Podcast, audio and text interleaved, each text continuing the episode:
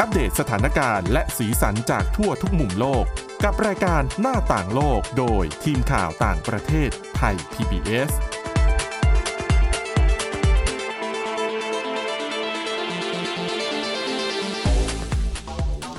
สวัสดีค่ะคุณผู้ฟังต้อนรับกลับเข้าสู่รายการหน้าต่างโลกกันอีกครั้งค่ะวันนี้นะคะเรานำเรื่องราวที่เกี่ยวข้องกับเรื่องของตลาดแรงงานในยุคปัจจุบันมีเทรนด์ที่น่าสนใจนะคะเอามาอัปเดตให้ฟังกันค่ะสำหรับวันนี้นะคะพบกับคุณอาทิตย์สุมนต์เรืองรัตน์สุนทรแล้วก็ดิฉันสวรักษ์จากวิวัฒนาคุณค่ะสวัสดีค่ะอ่ะเทรนด์เรื่องของตำแหน่งงานที่กำลังมาแรงในช่วงนี้ก็ต้องเป็นเรื่องที่เกี่ยวข้องกับตำแหน่งงาน เอ ไอ หรือว่าปัญญาประดิษฐ์นะคะซึ่งก่อนหน้านี้เนี่ยมีแบบเหมือนมีความกังวลเนาะจากหลายๆฝ่ายว่า เอ ไอ ซึ่งมีความสามารถหลากหลายแล้วก็มันเก่งขึ้นทุกวันทุกวันน่ะเพราะว่ามีการพัฒนาที่แบบดีขึ้นเรื่อยๆหลายคนเกรงว่า เอ ไอ จะเข้ามาแย่งงานของมนุษย์แล้วก็กังวลถึงขั้นว่าเนี่ยเราต้องแบบหยุดพัฒนา เอ ไอ กันไปก่อนไหมสักหกเดือนจนกว่ามนุษย์เนี่ยจะเข้าใจถ่องแท้ถึงผลกระทบที่จะเกิดขึ้นจากการนำ เอ ไอ เข้ามาใช้เป็นทำงานแทนมนุษย์นะคะ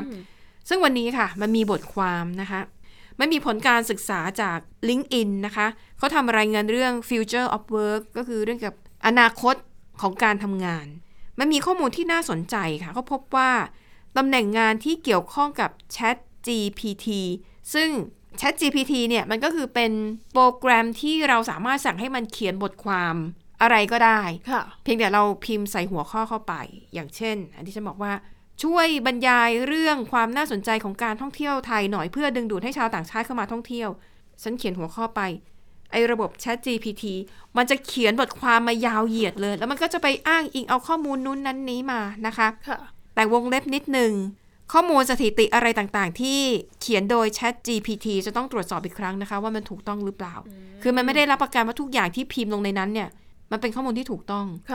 เหมือนกับอ่ะมันอาจจะเขียนเป็นโครงมาให้เราอาจจะเอาเข้าไปอ่านแล้วก็ตัดแปลงเอาเติมข้อมูลที่มันแบบน่าเชื่อถือเข้าไปอันนี้มันถึงจะเรียกว่ามันถึงจะช่วยผลงานเรานะคะเขาพบว่าตำแหน่งงานที่เกี่ยวข้องกับ ChatGPT เพิ่มขึ้นถึงสิบเอ็ดเท่านับตั้งแต่เดือนพฤศจิกายนปีที่แล้วค่ะเพราะว่าตอนนั้นเนี่ยมันเป็นช่วงที่ OpenAI นะคะเป็นบริษัททำพวก เอ ไอ เนี่ยแหละเปิดตัวแชทบอท ChatGPT เป็นครั้งแรกค่ะเท่ากับผ่านไปยังไม่ถึงหนึ่งปีดีนะตำแหน่งงานที่เกี่ยวข้องกับ ChatGPT เนี่ยเพิ่มขึ้นถึงยี่สิบเอ็ดเท่าซึ่งตำแหน่งงานใหม่ๆเนี่ยมันก็จะประกอบไปด้วยตำแหน่งวิศวกร เอ ไอ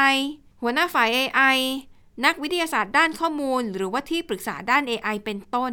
นะคะเขาบอกว่าเอาเฉพาะตำแหน่งหัวหน้างานฝ่าย เอ ไอ ค่ะเพิ่มขึ้นเกือบสามเท่าในช่วงห้าปีที่ผ่านมานะคะคือ เอ ไอ เนี่ยมันก็มีพัฒนามาช่วงแต่ว่าเพิ่งมาแบบฮิตจริงๆแล้วก็ใช้งานกันอย่างแพร่หลายจริงๆเนี่ยก็คือประมาณในช่วงหนึ่งปีที่ผ่านมาค่ะ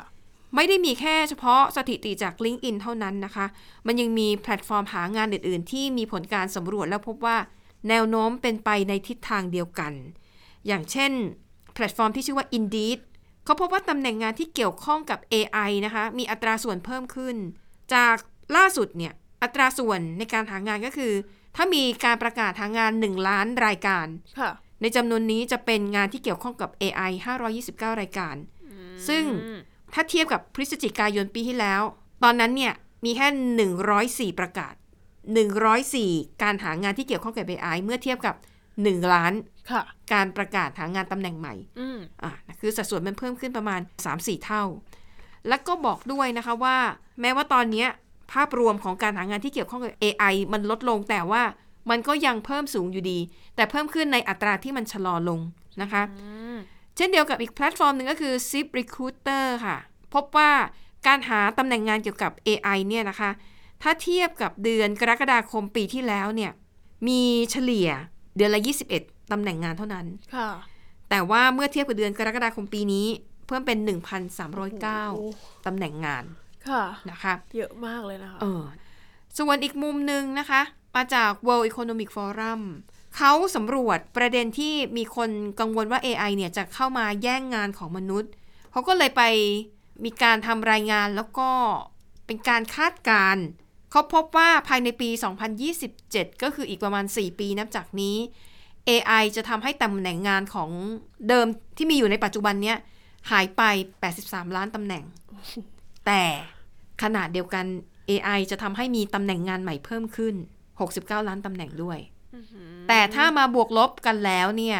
ตำแหน่งงานเนี่ยมันจะหายไปประมาณสิบสี่ล้านตำแหน่งอยู่ดีค่ะแล้วก็ตำแหน่งงานที่เพิ่มเข้ามาอาจจะเป็นด้าน เอ ไอ แน่นอนด้าน ไอ ที เหมือนกันใช่อย่างเงี้ยนะคะแล้วก็บอกว่าอีกที่น่าสนใจอีกประเด็นหนึ่งก็คือ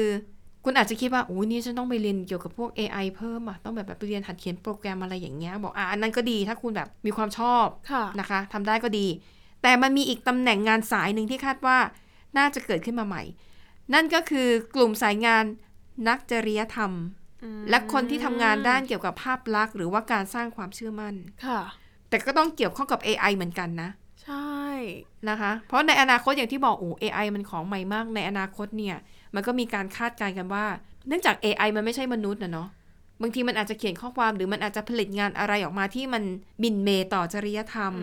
หรืออาจจะไปละเมิดสิทธิของคนอื่นอันนี้ก็เป็นประเด็นใหม่ๆมากเลยนะคะดังนั้นเนี่ยคิดว่าตำแหน่งงานที่เกี่ยวข้องกับเรื่องนี้อาจจะได้รับความสนใจ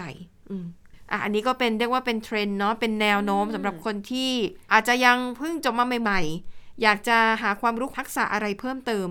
ในแง่ของ เอ ไอ เนี่ยน่าสนใจมากค่ะนะคะแต่ว่าหลายๆคนก็อาจจะคิดว่าอ่ะถ้าต้องไปสู้กับเด็กที่จบมาใหม่อีกสมมุติเราวัยทำงานนะคะถ้าจะไปเริ่มเรียนเกี่ยวกับด้านนี้ใหม่เนี่ยจะสู้เด็กๆได้หรือเปล่าเอ้ยอายุเป็นเพียงตัวเลขคุณอาทิตย์สุมน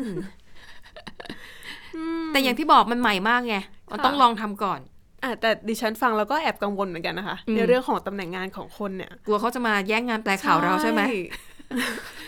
ยากดิฉันว่ายากเพราะอย่างทุกวันนี้อย่างบางภาษาดิฉันลองให้ Google แปลบางทีข่าวของเราอ่ะเนี่ยต้นทางของเหตุการณ์ที่เกิดขึ้นมันมาจากประเทศเยอรมนีใช่ไหมดิฉันอ่านภาษาเยอรมันไม่ได้แต่ฉันก็อยากจะรู้ไงว่าต้นทางอ่ะหนังสือพิมพ์เยอรมนีเขารายงานข่าวนี้ว่ายังไงแล้วก็จับมาแปะใส่ Google มันก็จะแปลออกมาแบบเพี้ยนๆหน่อยอ่ะบางทีอ่านแล้วก็ไม่เข้าใจซึ่งการแปลเนี่ยมันมีความซับซ้อนนะคะบางคำบางประโยคมันเป็นอีเดียมมันไม่สามารถแปลอย่างตรงตัวได้ค่ะคือแปลตรงตัวออกมาแล้วอ่ะมันฟังไม่รู้เรื่องดังนั้นนี่ฉันว่ามันยังเป็นช่องว่างให้เรายังคงมีงานทำอยู่นะ คุณอาทิตย์สุพลโอเคค่ะนะคะอัดอย่างที่บอกไปแล้ว เอ ไอ เนี่ยถือว่าเป็นตลาดที่น่าจะมีความต้องการสูงอีกหลายปีต่อจากนี้อ่ะใครสนใจไปต่อกันไหวก็ลองดูนะคะเป็นสายอาชีพที่น่าสนใจมากๆใช่อ่ะอีกเรื่องนึงนะคะยังคงอยู่ที่เรื่องของการทำงงทำงานนะคะเกิดตอนนี้คุณผู้ฟังมีแนวคิดว่าเอออยากจะหางานใหม่หรือยังตกงานอยู่จะร่อนใบสมัครงานเนี่ยดิฉันไม่เจอบทความนึงอันนี้น่าสนใจนะคะเป็นเรื่องเกี่ยวกับเทคนิคการส่งประวัติสมัครงานคือเป็นบทความชิ้นนี้เนี่ยเขาไปได้ความเห็นนะคะมาจากคุณโนแลนเชิร์ชเขาเป็นอดีตพนักงานของบริษัท Google ที่เคยทำงานในน่าจะเป็นแผนกฝ่ายบุคคลน่ะค่ะคือมีหน้าที่รับพนักงานใหม่เขาก็ให้ข้อมูลนะคะแนะนำว่ามีข้อผิดพลาดสามประการที่ไม่ควรจะปรากฏในเอกสารสมัครงานของคุณมันอาจจะดูเป็นเรื่องเล็กๆน้อยๆแต่เขาบอกว่าในฐานะที่เขาทำงานพวกเนี้ยแล้วก็เห็นเรซูเม่หรือใบสมัครงานของคนมาเป็นร้อยๆเนี่ยมีอยู่สามสิ่งที่เขารู้สึกว่าจะแบบหงุดหงิดมากแล้วก็โอกาสที่จะเรียกคนคนนั้นมาสมัครงานเนี่ยจะน้อยลงไปด้วยข้อผิดพลาดสามข้อมีอะไรบ้างนะคะข้อแรกค่ะการสะกดคำผิดหรือว่าเขียนผิดไวยากรณ์เหตุผลเขาบอกว่ามันสะท้อนให้เห็นว่าผู้สมัครงานเนี่ยไม่ค่อยมีความใส่ใจในรายละเอียดและสำหรับตัวเขาเองมองว่านี่เป็นข้อผิดพลาดที่ทำให้เขาเนี่ยเซ็งมากที่สุดแต่วิธีแก้ไขเรื่องนี้ไม่ยากก็คืออ่านทวนบ่อยๆหรือถ้าเป็นเรื่องของไวยากรณ์แล้วไม่มั่นใจอ่ะโดยเฉพาะอย่างถ้าเป็นภาษาต่างประเทศคือเดี๋ยวนี้มันก็มีแบบตัวช่วยหลายอย่างอ่ะที่จะช่วยตรวจไวยากรณ์ได้ถูกต้องนะคะอย่างถ้าเป็นภาษาอังกฤษนี่เยอะเลยอย่างเช่น เ, เป็นโปรแกรมหรือเป็นแอปพลิเคชันที่ชื่อว่า Grammarly หรือแม้แต่เจ้า ChatGPT เนี่ยมันจะช่วยตรวจไวยากรณ์ได้นะคะค่ะคืออะไรที่แบบเป็นหลักการที่แบบมีความตายตัวมั่นคงแน่นอนเนี่ย ChatGPT มันช่วยได้ข้อที่สองค่ะความผิดพลาดที่สองที่ไม่ควรจะปรากฏในเอกสารสมัครงานก็คือเขาบอกว่าถ้าหากคุณทำงานที่เดิมแล้วอยู่ในที่เดิมไม่ครบหนึ่งปีเนี่ยเขาจะมองว่าคุณออกจากงานเร็วเกินไปดังนั้นเหตุผลที่คุณออกจากที่เก่าเนี่ยมีอะไร มันควรจะเป็นเหตุผลที่ฟังขึ้นเพราะถ้าคุณแค่เขียนแบบเฉยๆว่าทำงานที่บริษัทนี้แค่เวลาแปดเดือนโดยไม่มีเหตุผลเพิ่มเติมทางฝ่ายทรัพยากรบุคคลฝ่ายบุคคลเนี่ยนะคะก็อาจจะเข้าใจได้ว่าเป็นพวกไม่มีน้ำอดน้ำทนไม่สามารถทำงานอยู่ที่ไหนได้นานๆหรือว่าอาจจะไม่ผ่านโปรถูกเลิกจ้างอะไรแบบนี้ดังนั้นคำแนะนำนะคะก็คือถ้าหากว่าคุณทำงานที่เก่าไม่ถึงหนึ่งปีควรจะใส่เหตุผลเข้าไปด้วยนะคะเช่นบริษัทเดิมมีปัญหาเรื่องค่าใช้จ่ายเรื่องเงินทุนมีความจำเป็นต้องปรับลดรายจ่ายก็เลยมีการปลดพนักงานส่วนหนึ่งหรือว่าอาจจะอ้างเหตุผลต้องเป็นเหตุผลที่ฟังดูแล้วสมเหตุสมผลน่ะไม่อย่างนั้นเขาจะมองว่าคุณเป็นพวกแบบเหยียบขี้ไก่ไม่ฝ่อก็คือไม่มีความอดทนจะอุปสรรคนิดๆหน่อยๆก็ลาออกแล้วนะคะความผิดพลาดข้อที่สามข้อสุดท้ายค่ะก็คือสำหรับบางคนเนี่ยอาจจะมีช่วงหนึ่งที่ว่างงานก็คือไม่ได้ทำงานไม่ได้ทำอะไรเลยแล้วมันหายไปนานๆหลายๆปีเนี่ยนะคะก็ควรจะใส่เหตุผลที่มันฟังดูดีสักหน่อยถ้าเป็นในโลกตะวันตกเนี่ยมันจะมีบางคนเลยนะคะที่เขาทำงานเป้าหมายชีวิตเขาคือทำงานแล้วเก็บเงินแล้วไปเที่ยวเที่ยวเงินหมดแล้วค่อยกลับมาหางานใหม่นะคะเขาบอกว่าจริงๆมันไม่ใช่สิ่งผิดนะคุณทำได้เพียงแต่ว่าคุณควรจะต้องอธิบายเหตุผลอย่างเช่นเขาบอกว่าอะในฐานะที่เขาเคยทำงานเป็นฝ่ายบุคคลมาก่อนเขาจะรู้สึกว่าเอ๊ะทำไมอยู่ดีคนนี้ว่างงานไม่ทำอะไรเลยสามปีเขาก็จะคิดไปว่าเกียจคร้านหรือเปล่าอาจจะอยู่บ้านเฉยๆนั่งเล่นเกมไปวันๆเที่ยวเตะเฮฮาไปวันๆอะไรอย่างเงี้ยนะคะแต่ถ้าหากว่าคุณไปเที่ยวต่างประเทศหรือคุณไปใช้ชีวิตหรือคุณไปทำอะไรสักอย่างเนี่ยคุณอธิบายลงไปเลยอย่างเช่นคุณไปเที่ยวรอบโลกใช่ไหม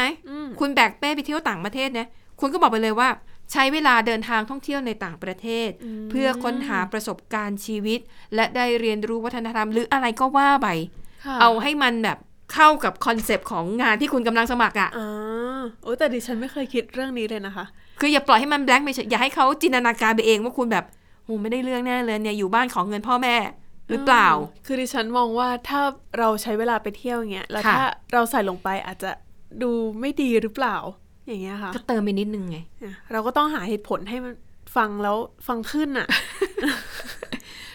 คนเราเนี่ยไปเที่ยวเพื่อความสนุกอันนั้นแน่นอนอยู่แล้วใช่ไหมคะแต่แต่ถ้าเราเติมเนื้อหาข้อมูลอะไรเข้าไปว่าเดินทางไปท่องเที่ยวเพื่อสำรวจอารยธรรมอ่ะอย่างสมมติคุณจะไปสมัครงานเป็นนักแปลในอีกที่นึงคุณอาจจะบอกว่าอ๋อดิฉันได้เดินทางไปท่องเที่ยวที่หลายๆประเทศในภูมิภาคเอเชียเพราะว่าต้องการสัมผัสกับประสบการณ์แล้วก็วัฒนธรรมของในแต่ละภูมิภาคเพื่อทำให้งานเขียนหรือว่างานแปลของดิฉันเนี่ยมีความเข้าถึงแล้วก็เข้าใจถึงบริบทแวดล้อมของประเทศนั้นๆได้เป็นอย่างดีเขียนไปเลยดูดีเลยนะคะดูดีเลยหมายว่าจริงๆนะคุณจะไปแค่เพื่อแบบฉันอยากไปกินชานมที่ไต้หวันอะไรอย่างเงี้ยถูกไหมแต่จริงๆแล้วไปเที่ยวมันก็ไม่ได้มีแค่นั้นหรอกมันก็ต้องได้ซึมซับวัฒนธรรมได้เข้าใจทำความเข้าใจภาษาวัฒนธรรมอาจจะได้ไปพูดคุยกับคนในท้องถิ่นด้วยใช่ทุกอย่างมันมีประโยชน์ทั้งนั้นแต่ว่าคุณจะต้องรู้จักวิธีการนำเสนอตัวเองนะคะอ่ะอันนี้ก็คือเป็นข้อผิดพลาดสามข้อที่หลายคนอาจจะรู้สึกว่าเรื่องเล็กๆน้อยๆแต่ว่าเรื่องสะกดผิดดิฉันว่าเรื่องใหญ่เหมือนกันนะคะค่ะเพราะว่าเราจะส่งเรซูเม่ทั้งทีอ่ะทำไมเราถึงสะกดผิดคือดิฉันว่าอันเนี้ยถ้าเกิดความผิดพลาดอ่ะก็ไม่แปลกใจที่ทาง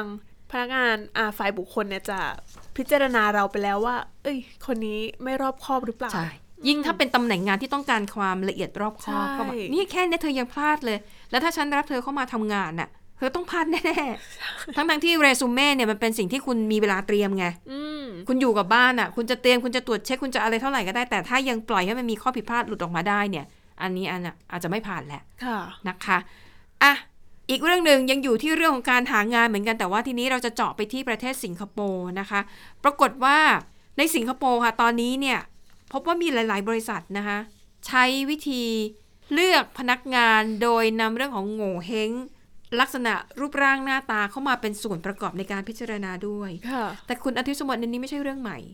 ในประเทศไทยมีหลายบริษัทบริษัทใหญ่ด้วยนะคะใช้โง่เฮงเลือกพนักงานโดยเอาเรื่องโง่เฮงอ่ะมาเป็นส่วนประกอบในการพิจารณานะคะอย่างสิงคโปร์เนี่ยบริษัทที่เจ้าของมีเชื้อสายจีนก็มีเยอะ อันนี้ไม่น่าแปลกใจแต่ประเด็นก็คือว่าพอหลายๆบริษัทเขาเอาเรื่องโง่เฮงเข้ามาดูเนี่ยนะคะบางบริษัทเนี่ยถึงขั้นเอาวันเดือนปีเกิดของผู้สมัคร oh. ไปให้สินแสดูเลยนะ mm. ว่าดวงพนักงานดวงของผู้สมัครคนนี้มันเข้ากับบริษัทของเราไหมด้วยปัจจัยนี้นะคะทำให้อาชีพหมอดูค่ะในสิงคโปร์ตอนนี้เขาบอกว่าเฟื่องฟูมากๆนะคะคือไม่ใช่แค่เฉพาะแบบประชาชนคนธรรมดาทั่วไปที่จะไปดูหมออันนั้นมีอยู่แล้วแต่ทีนี้กลายเป็นว่าเป็นทั้งบริษัทเป็นทั้งองค์กรให้ความสนใจกับเรื่องของการดูโง่เฮงดูโชคชะตามากขึ้นนะคะมีผลการสำรวจค่ะเขาพบว่าตลาดที่เกี่ยวข้องกับการดูดวงเนี่ยเป็นโหใช้คำว่าอุตสาหกรรมเลยมันก็จะดูใหญ่ไปไหม ธุรกิจที่เกี่ยวข้องกับการดูดวงในสิงคโปร์เติบโตขึ้นอย่างต่อเนื่องนะคะนั้นตั้งแต่ปีสองพันสิบเจ็ดถึงปีสองพันยี่สิบเอ็ดแล้วก็สำนักงานที่ดูแลด้านสถิติของสิงคโปร์ค่ะเขาพบว่าสถานประกอบการที่เกี่ยวข้องกับการทำนายดวงชะตาในสิงคโปร์เพิ่มขึ้นถึง สามสิบสองจุดหกเปอร์เซ็นต์ อืมในช่วงปีสองพันสิบเจ็ดถึงสองพันยี่สิบเอ็ดอืมและรายได้เนี่ยก็เพิ่มขึ้นถึง เจ็ดสิบเปอร์เซ็นต์ โอ้โห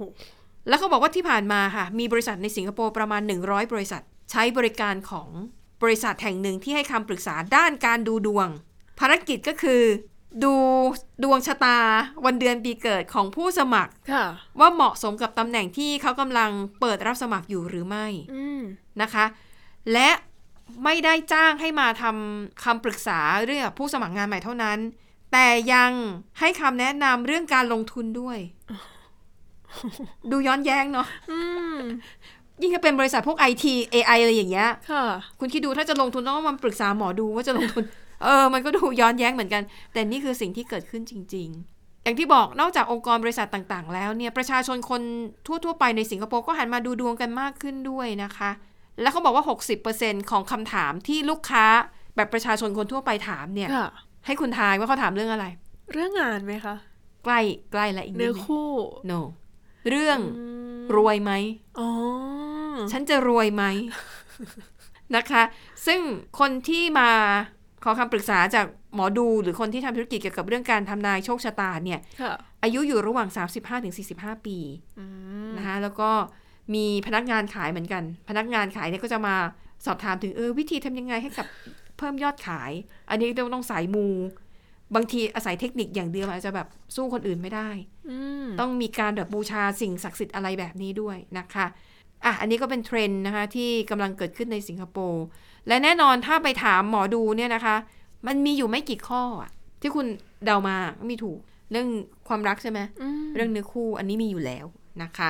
แล้วก็เรื่องสุขภาพโรคภัยไข้เจ็บอะไรแบบนี้แต่ว่าถ้าเป็นในสิงคโปร์เนี่ยเขาบอกมีคำถามอีกชุดหนึ่งที่คนสิงคโปร์เนี่ยจะชอบถามหมอดูถ้ามีเรื่องประเด็นไหนจะต้องมาหาหมอดูก็คือเรื่องของการตั้งชื่อให้ลูก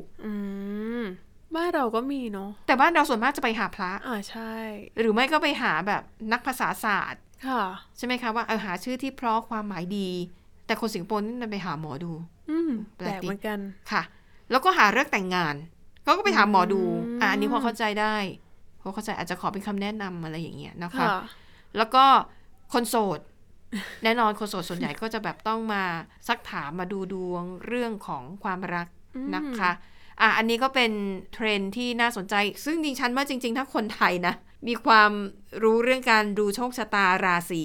คุณอาจจะไปเปิดตลาดที่สิงคโปร์ก็ได้นะหรือไม่ก็ดูดวงแบบออนไลน์เพราะดิฉันดิฉันก็เป็นคนหนึ่งนะที่ชอบฟังอย่างอ่ะพอเปลี่ยนปีใหม่พอเปลี่ยนเดือนเปลี่ยนลัคนาอะไรอย่างเงี้ยใน YouTube ก็จะมีพวกเนี้ยออกมาเต็มไปหมดเลยและยอดวิวเขาดีด้วยนะคุณอาทิตย์สมนค่ะนะคะแต่ว่าดิฉันฟังแล้วแอบกังวลเรื่องนึงก็คือที่สิงคโปร์ค่ะที่จะมีการนำวันเดือนปีเกิดของผู้สมัครไปดูอะค่ะค่ะดิฉันมองว่าอาจจะเป็นคือเขาไม่ได้อยากดูหรือเปล่าแต่ว่าถ้าเอาข้อมูลของคนอื่นไปให้หมอดูดูอย่างเงี้ยค่ะอาจจะเป็นการละเมิดข้อมูลส่วนบุคคลอาจจะไม่ถูกต้องหรือเปล่าโอ้อันนี้ดิฉันไม่ได้คิดถึงขั้นนั้นที่ไทยก็มีเหมือนกันมีประเด็นเกี่ยวกับแฟนคลับอย่างเงี้ยค่ะที่จะชอบเอาวันเดือนปีเกิดของศิลปินไปดูให้เขาใช่แล้วก็เอามาแบบมาเตือนเขาอะไรอย่างงี้อืมแล้วก็กลายเป็นประเด็นในสังคมว่าเอ้ยทำแบบนี้ไม่ถูกนะเจ้าตัวยังไม่ได้อยากดูเลยแล้วคุณเป็นใครไปดูให้เขาอะไรอย่างเงี้ยจริงๆๆอันนี้เป็นประเด็นที่น่าสนใจแอบกังวลเหมือนกัน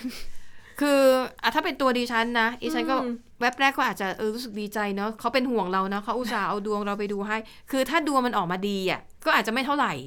แต่ถ้าดวงมันออกมาไม่ดีเนี่ยระวังเคราะห์นะนู่นนั่นนี่เดี๋ยวจะต้องเลิกกับแฟนเดี๋ยวจะต้องตกงานเดี๋ยวจะอุบัติเหตุเนี่ยอาจจะรู้สึก